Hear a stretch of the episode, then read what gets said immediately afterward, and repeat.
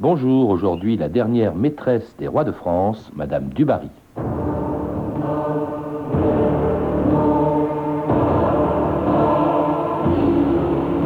Le roi a une nouvelle maîtresse et personne ne la connaît. Quoi, ce n'est pas l'une d'entre nous? Si c'est vrai, c'est un scandale. Nous ne permettrons pas que le roi se prostitue. Versailles sera défendre.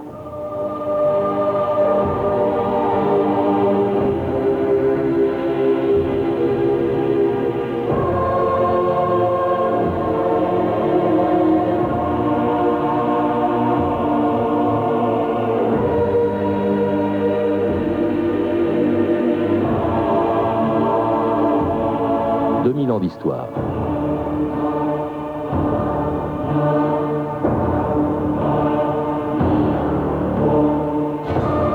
Elle fut peut-être la plus belle, sûrement la plus scandaleuse et la dernière des favorites royales. Elle s'appelait Jeanne Rançon, fille d'une couturière de Lorraine et d'un père inconnu, dont elle disait qu'il était moine. Née en 1743 à Vaucouleurs, à l'endroit même où trois siècles plus tôt, Jeanne d'Arc trouva une escorte pour rejoindre le roi de France à Chinon, cette autre Jeanne, future comtesse du Barry, avait plus de disposition pour l'amour que pour la guerre. Elle avait même toutes les raisons de finir sa vie là où elle commença sa carrière de courtisane, dans une maison de tolérance, la première étape d'un destin extraordinaire qui se terminera à la guillotine en passant par le lit de Louis XV.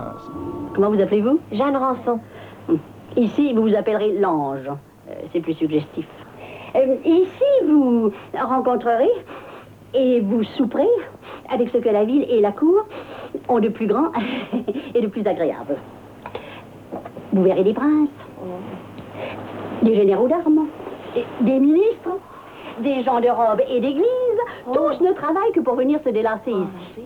Avez-vous confiance en moi? Oh oui, madame. Alors ne m'appelez plus madame. Ici, toutes mes filles m'appellent maman. Ah, Euh, maman? Et qu'est-ce encore? C'est monsieur impatient. Grand Dieu, je les avais complètement oubliés. Vous connaissez monsieur de Richelieu?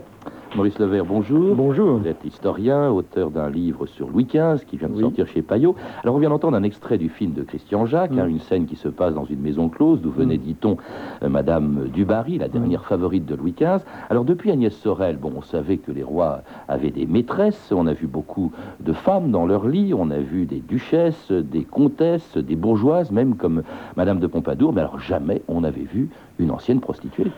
Oui, eh écoutez, ça témoigne de la euh, dégradation progressive de Louis XV dans le choix de ses maîtresses, parce que n'oubliez pas qu'il avait commencé, si j'ose dire, avec des filles de la plus haute noblesse euh, et qui portaient un nom illustre. C'était euh, les quatre sœurs Nel, n'est-ce pas Madame de Mailly, Madame de Vintimille, Madame de Lauragais, la duchesse de Châteauroux. Euh, quatre sœurs, donc on en restait Ouais. en famille, n'est-ce pas? Bon, ce qui est toujours un peu mal. rassurant et sécurisant pour un homme qui était très hum, craintif et assez timide, contrairement à ce que l'on pourrait penser. Euh, seconde étape, voyons, on descend un petit peu d'un échelon, on arrive à la bourgeoise, vous l'avez dit vous-même, Madame de Pompadour. Puis, Alors, non seulement c'est une bourgeoise, mais je dirais que la liaison avec Louis XV est une liaison bourgeoise. Euh, elle dure 20 ans, ce qui est quand même beaucoup.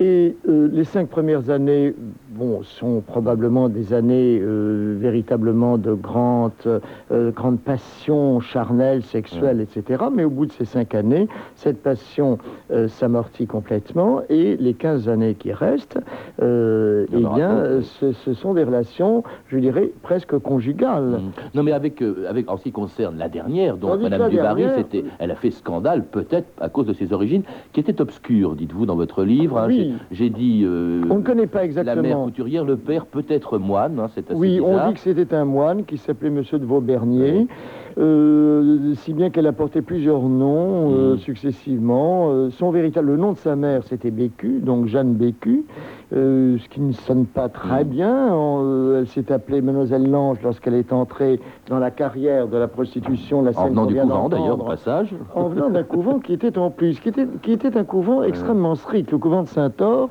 qui se trouvait vers la montagne Sainte-Geneviève, était un couvent où l'on mettait vraiment des filles de bonne famille. Elle n'y est pas restée longtemps. Elle commençait d'ailleurs à faire du scandale. là. Au couvent, il y avait quelques fugues, etc. Et puis, euh, et puis euh, euh, en prostitution, elle a porté le nom de Lange, Mhm. qui est un très joli nom. Euh, la scène qu'on a entendue, d'ailleurs, se passe très probablement chez la Gourdan, qui était une Grande célèbre maison maquerelle de l'époque, oui. célèbre, avec la, avec la Paris. Et c'était la première fois, au fond, qu'une favorite sortait du trottoir. Enfin, elle n'est pas Dire encore du- favorite. D'abord, elle rencontre, devenir. elle rencontre quelqu'un qui est le comte du Barry, pas tout à fait son mari, parce qu'elle va épouser son frère, mais enfin, Jean du Barry, qui est Jean un personnage Barry. peu recommandable. hein. C'est un, c'est ce qu'on appelle un roué, n'est-ce pas, à Ouais. l'époque? C'est un roué, un roué d'une espèce particulièrement détestable, euh, qui vit beaucoup euh, au crochet des femmes et, euh, et avec les, les- les- ses gains au jeu quand il gagne. Euh, il, est, il se trouve qu'il est dans les bonnes euh, relations de- du maréchal duc de Richelieu, euh, qui ne choisissait pas toujours ses proches et ses familiers, mais qui en avait besoin parce qu'il lui était utile. Il lui Et- prête d'ailleurs Mademoiselle Lange à ce moment-là. absolument. Et c'est d'ailleurs Jean du Barry qui se dit cette maîtresse, bon, qui, qui est adorable, qui est charmante, qu'il aime beaucoup. Eh bien, pourquoi est-ce qu'on ne pourrait pas l'introduire dans le lit du roi Il en parle à Richelieu. Effectivement. Alors, cette maîtresse, d'abord, euh, Jean du Barry lui donne un nom euh, aristocratique, hein, Mademoiselle de Vaubernier, et puis Voilà. surtout, donc, effectivement, essaye de la faire entrer dans le lit du roi lui- lui-même, pardon, en la présentant d'abord au valet de chambre de Louis XV, Monsieur Lebel. Mon cher Lebel, ma fiancée, mademoiselle de Vaubernier, dont je vous ai parlé. Elle est charmante. Ah. Admirable. Où l'avez-vous découverte Et je vous l'ai déjà dit, en Touraine, dans la seigneurie de ses parents. Parfait, parfait. Depuis huit jours, je ne fais que parler d'elle au roi. Et de telle manière qu'il est maintenant au comble de l'impatience et de la curiosité. Il faut faire vite et jouer serré. Mais pas de malentendu, Lebel. Nous voulons, ma fiancée et moi, être traités selon notre rang. Il ne s'agit pas de nous chambrer, de nous mettre enceinte et de nous congédier avec une ronde de 12 000 livres. Donc comprenez-moi bien, Lebel. La Pompadour est morte. Vive la du Barry. Oh, C'était vraiment un entremetteur, hein, Maurice Levert, ce, ce comte du Barry, là. Oui, c'était un entremetteur. Il l'a et- fait essayer, c'est vraiment une pouliche, hein, il l'a fait, fait. essayer, entre guillemets, dites-vous dans votre livre, Oui. par Richelieu, Oui. par ce Lebel, par le valet Oui, de chambre, avant oui. qu'elle arrive dans le lit du roi, quoi. Oui, euh, il s'agissait d'expérimenter. Le Bel l'a expérimenté, il l'a trouvé tout à fait euh, acceptable pour euh, la, la couche royale. Duncan qui est là, les grands yeux. Ben, Vous savez, c'est un petit peu comme un mets que l'on goûtait avant le roi pour voir s'il n'était pas Ouais. Euh, empoisonné, n'est-ce pas. Bon. Euh, D'autre part, euh, le, le Bel était quand même très partagé parce que d'un côté, il trouvait euh, la fille tout à fait délicieuse et tout à fait consommable, je dirais, pour les appétits de son maître. Mais d'un autre côté, il connaissait sa réputation aussi parce que Mademoiselle Lange avait laissé quelques souvenirs Oui, dans la société parisienne. On a entendu, donc, la Pompadour est morte, on a entendu du Barry dire Mm. ça dans cet extrait de film. Alors, c'est vrai, il fallait caser le roi, en quelque sorte. Il faut rappeler qu'il avait 60 ans, Oui. que la reine était morte, que Madame de Pompadour était morte, et il fallait qu'on le case, d'autant plus qu'il y avait autre chose qui était un peu mort en lui, hein, Maurice Levert, c'est ce que vous dites. Oui, euh, on le sait parce qu'il avait quelques, ce qu'on appellerait des pannes, si vous voulez, quelques pannes euh, dont euh, la chronique évidemment faisait ses égorges chaudes à l'époque. Et euh, il y avait naturellement le parc Auxerre, dont il faut dire deux mots, où il y avait des, des filles qui étaient quelquefois à peine nubiles, qui étaient d'ailleurs euh, vendues ou prêtées par les parents. Euh, mais tout ça, ce- ça n'allait pas très loin et ces relations euh, ne satisfaisaient pas vraiment euh, des appétits. Il faut dire que euh, ces, ces appétits étaient peut-être euh, supérieurs à ses moyens. hein, pour Alors, ces, moyens, il va quand même les retrouver, Louis XV, euh, au contact de Madame du Barry, quand elle arrive enfin dans le lit du roi. Un autre extrait du film de Christian Jacques, avec Martine Carole, Carole pardon, dans le rôle de Jeanne du Barry. Eh ben, si on n'était pas à Versailles, on s'y croirait. Oh, est-ce que c'est grand Alors, c'est ici que votre majesté dort. Oui. Aussi. Décidément, Jeanne, je crois que vous êtes quelqu'un de très agréable et de très gentil. Vous m'avez embrassé sans cérémonie et vous ne m'avez pas cassé les oreilles avec votre vertu à l'exemple de tant de fausses prudes dont les débauches ne sont un secret pour personne. Sire, je vais vous faire un aveu. Je vous écoute. Je ne suis pas vertueuse. Alors, un autre extrait de Christian Jacques, Oui. avec quelques grincements de, Oui. de, de sommier. Euh, Dites-moi, il a eu un coup de foudre terrible, Maurice Levert, en je dirais, que- hein. oui, encore plus qu'un coup de foudre pour un homme de son âge dans sa situation que vous décriviez à l'instant. Ah, j'appellerais- ça hein. un coup de fouet, n'est-ce pas? Littéralement un coup de fouet, parce que il faut bien dire que la, la, la chère euh, Jeanne avait des secrets qu'elle avait appris évidemment dans les maisons qu'elle avait fréquentées. Quelques accessoires aussi. Quelques accessoires, quelques quelques secrets, quelques euh, remèdes. fantasmez, là. et- euh, non, non, c'est absolument exact. Et dont elle a fait profiter naturellement Louis XV. Et d'ailleurs, Louis XV lui-même s'est- s'étonnait de cette vigueur retrouvée euh, auprès de cette fille et s'en étonnait auprès de son ami Noah. Il, il lui disait, enfin, c'est- extraordinaire, cette fille me fait un effet, je retrouve la vigueur de mes 20 ans, etc. Et Noah, là-dessus, lui répond, si on voit que vous n'êtes jamais allé au bordel.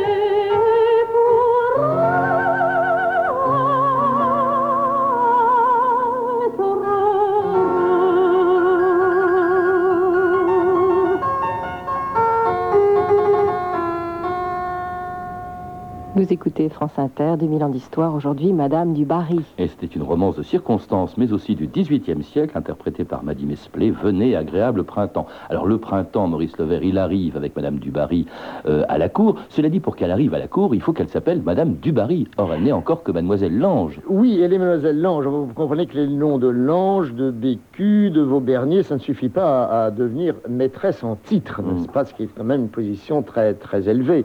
Alors, il faut donc euh, qu'elle porte un nom. Euh, euh, alors, Jean Dubarry ne peut pas l'épouser car il est marié depuis 20 ans. Il a un petit peu oublié, mais enfin, les faits sont là. Alors, il pense à son frère. Il a un Guillaume Dubarry qui vit quelque part en Languedoc, près de Toulouse. Et il se dit qu'après tout, ça ferait un mari Mhm. tout à fait passable. Euh, alors, ce mari, euh, j'en dis deux mots, c'est un, un sac à vin, c'est un, Oui. un débauché, mais de la dernière espèce. Et alors, on se dit qu'en lui versant une bonne pension, il accepterait de. Oui. Enfin, il a consommé plus de vin qu'il n'a consommé le mariage. hein. Oui, parce que c'était un mariage blanc, c'est ce qu'on appelait, je Tout crois, à un l'époque, mariage blanc, un que- mariage à la détrempe, on appelait Ça. voilà. Et le soir même de ses noces, d'ailleurs, le brave homme est reparti euh, à Toulouse avec, sa, son petit pécule et la pension qu'on lui avait promise, si bien qu'elle s'est trouvée du jour au lendemain euh, Madame Dubarry. Oui, cela dit, à la cour, euh, elle ne fait pas illusion. Il y a quelqu'un qui la déteste, et d'ailleurs ce sera réciproque. C'est Choiseul. Hein. Choiseul est un des principaux ministres du roi. On dit secrétaire d'État à l'époque, secrétaire d'État aux Affaires étrangères. Et il la déteste, je crois, parce que Choiseul voulait caser lui-même sa propre sœur entre les bras de Louis XV. Oui, Madame de Gramont, mais enfin, Madame de Gramont avait peu de chance, en fait, de séduire euh, Louis XV. Euh, mais vous savez que Madame du Barry avait commencé déjà, euh, avant Louis XV, à faire la cour à, le- Choiseul. Et ça n'avait pas bien marché. Choiseul se méfiait beaucoup de cette femme et surtout de son entourage. Il, y a même une lettre que je cite dans mon livre où il met en garde Louis XV contre les ondits, contre les rumeurs qui peuvent être colportées par cette espèce de cabale qui est montée contre lui. Louis XV essaye d'arranger les choses et répond à, à Choiseul au- en quelque sorte, en deux mots, bah, écoutez, essayez quand même de vous arranger, elle n'est pas si mauvaise qu'on le dit, si vous la connaissiez mieux, je suis sûr que vous l'apprécieriez, car il ne voulait surtout pas changer de ministre, il avait horreur des têtes nouvelles. Mais il défend en même temps euh, Madame Dubarry parce qu'il tient à ce qu'elle soit présentée. Alors la présentation à la cour, c'était quelque chose d'important. C'est quelque chose d'important parce que ça, ça officialise sa position, son titre de, de- de maîtresse officielle, n'est-ce pas? Alors, présenter Madame Dubarry à, à la cour, il fallait une audace euh, qu'on n'imagine pas aujourd'hui. Enfin, la chose s'est faite. Il faut dire que le jour des présentations, je le raconte dans le, Mhm. euh, dans, dans le livre, euh, elle, a- elle est arrivée avec une heure de retard, ce qui ne s'était jamais vu. Non seulement elle, elle, elle est- elle- elle venait d'un milieu tout à, fait, euh, tout, tout- tout à fait populaire, mais en plus, elle faisait attendre le roi pour sa présentation. 10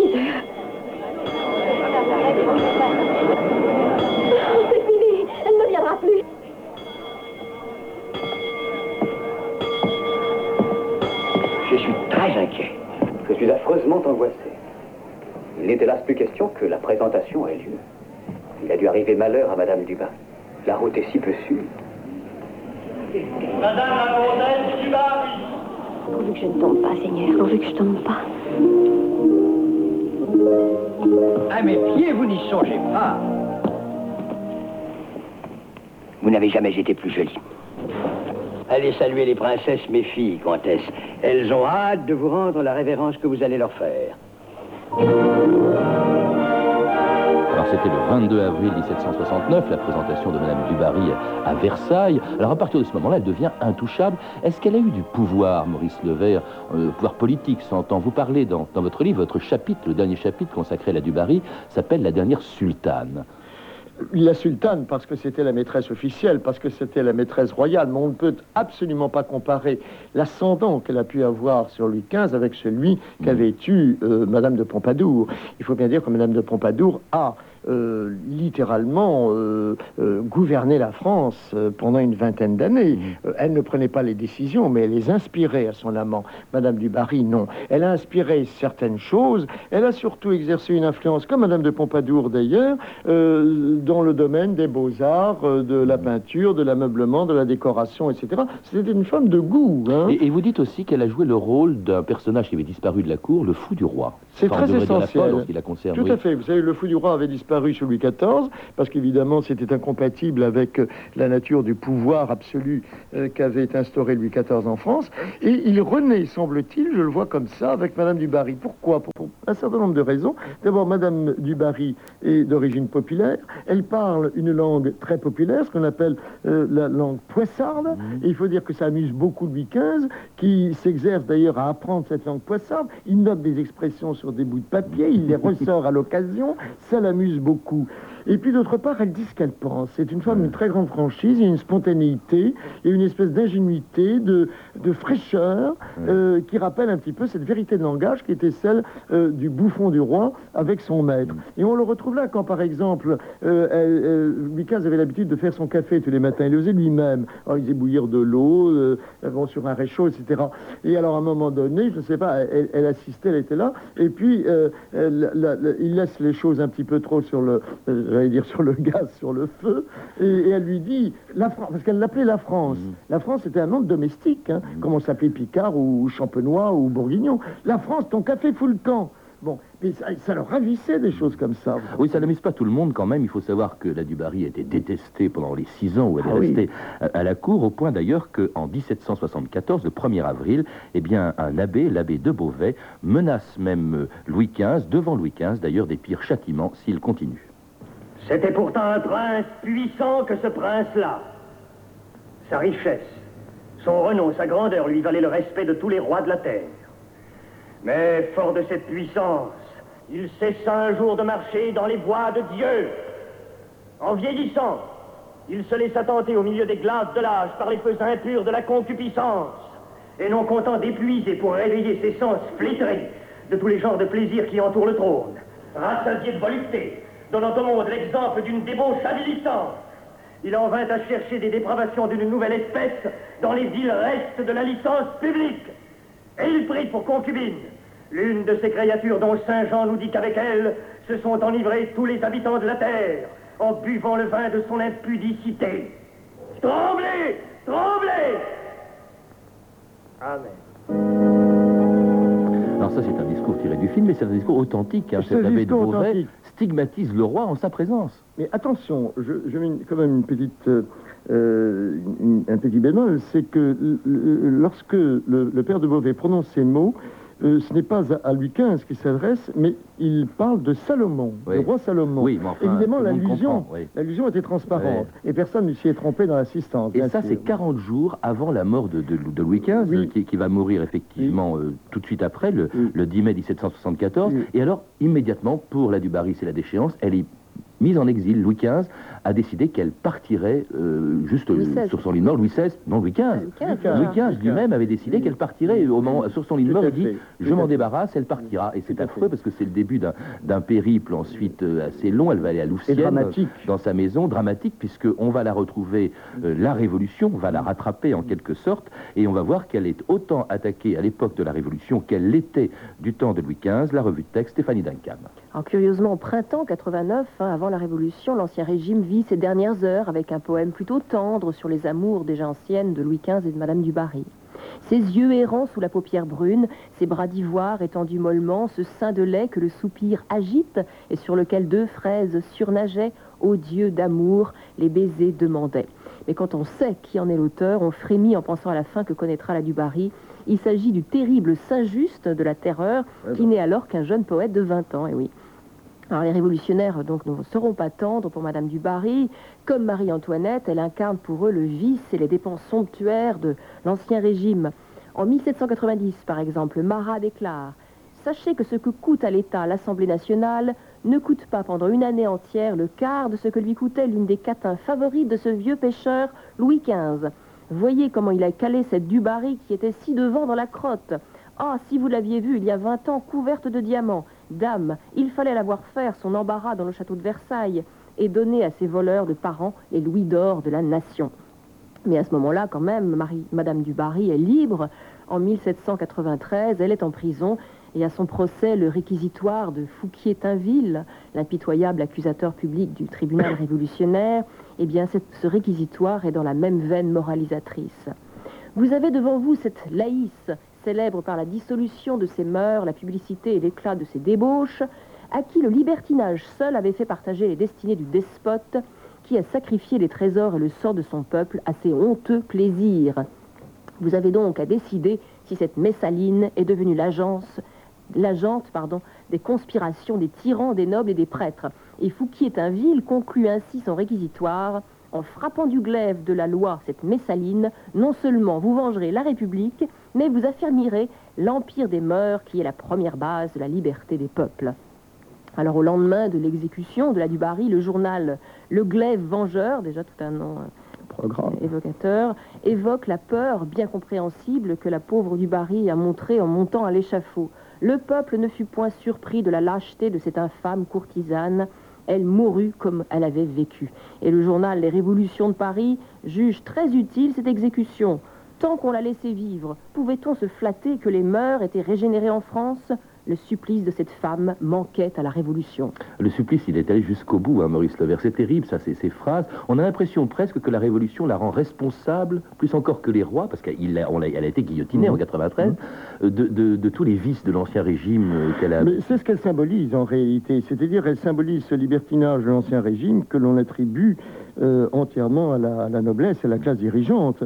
Euh, dont elle ne faisait pas partie originellement. Non, elle n'en faisait pas partie, mais, mais, mais, mais bon gré mal gré, elle a quand même représenté euh, cette, euh, cette ignominie. Vous savez, euh, dans l'idéologie de l'époque où les choses sont relativement, comment dire, bien, les rôles sont bien partagés, la noblesse est, est perverse, elle est perdue, elle est, elle est mauvaise et, et- et elle est vicieuse, et le peuple, le Mhm. peuple est innocent, le peuple est enfant, le peuple est pur, n'est-ce pas?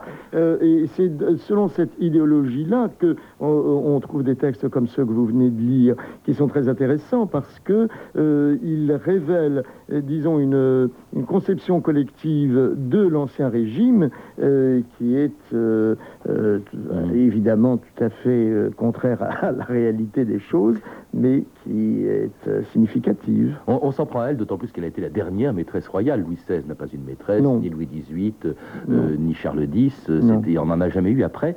Euh, et puis elle est morte d'une façon un peu triste, étrange, avec cette fameuse formule Oui, sur alors il y a ce mot, que 93. l'on, ce mot que l'on répète, je ne sais pas s'il est vrai ou pas, on ne saura jamais. Sur l'échafaud, elle aurait dit encore un moment, monsieur le bourreau, parce qu'évidemment, elle était terrorisée, on la comprend par le rasoir national. ça. Euh, a-t-elle prononcé on attribue beaucoup de phrases comme ça euh, au moment de sur l'échafaud à des quantités de personnages de l'époque. Euh, mais même le mot lui-même, s'il est apocryphe, euh, est, est assez éloquent, je trouve. À la fois euh, de la terreur de cette malheureuse fille, dont il faut bien le dire, euh, car ça ne se sait pas assez. Madame Dubarry était une très gentille fille. Ce n'était pas du tout euh, euh, une femme euh, vindicative, jalouse, envieuse, et Mm. pas du tout. C'était une très, une très brave personne, une très gentille fille. Elle ne méritait vraiment pas ce sort. Merci en tout cas de nous avoir rappelé sa vie, Maurice Levert, ce que, une vie que l'on retrouve à la fin, donc dans le dernier chapitre d'un excellent livre sur Louis XV que vous avez écrit et publié chez Payot. Euh, à lire également plusieurs biographies de Madame Dubarry, un peu plus anciennes. La Dubarry de René de Castres, édité chez Albin Michel. Madame Dubarry d'André Castelot, édité chez Perrin. Enfin, La Dubarry des frères Goncourt, qui ont également écrit donc une biographie de Madame Dubarry, édité chez France Empire. Vous avez pu entendre des extraits du film Madame Dubarry aussi, de Christian Jacques, avec Martine Carole, André Luguet dans le rôle de Louis XV et Daniel Hivernel dans celui du comte Dubarry, euh, un film disponible chez Collection Vidéo. Vous pouvez, vous le savez, nous laisser vos commentaires et suggestions à l'adresse suivante 2000.histoire à radiofrance.com ou retrouver la bibliographie de l'émission en contactant le service des relations avec les auditeurs 08 36 68 10 33 2 francs 21 la minute. C'était 2000 ans d'histoire à la technique Sandrine Laurent et Nicolas Warwick. Documentation Anne Weinfeld et Virginie Bloch-Léné. Revue de texte Stéphanie Duncan. Une réalisation de Anne Kobilac. Une émission de Patrice Gélinet. Demain, dans 2000 ans d'histoire, un anniversaire, la condamnation à mort il y a 50 ans des époux Rosenberg accusés d'avoir fourni aux Russes les secrets de la bombe atomique. Une condamnation d'ailleurs qui a provoqué dans le monde entier des manifestations de soutien, un peu comparables d'ailleurs à celles qui se produisent tous les jours à 14h30 quand Chris prend la parole sur France Inter. Bonjour Chris. Comment vous savez qu'il y a en ce moment des gens qui défilent? Mais on les entend d'ici dans nos studios. Bon, Vous savez que vous faites une pub formidable. Oui, oui. On veut Chris, on veut Chris.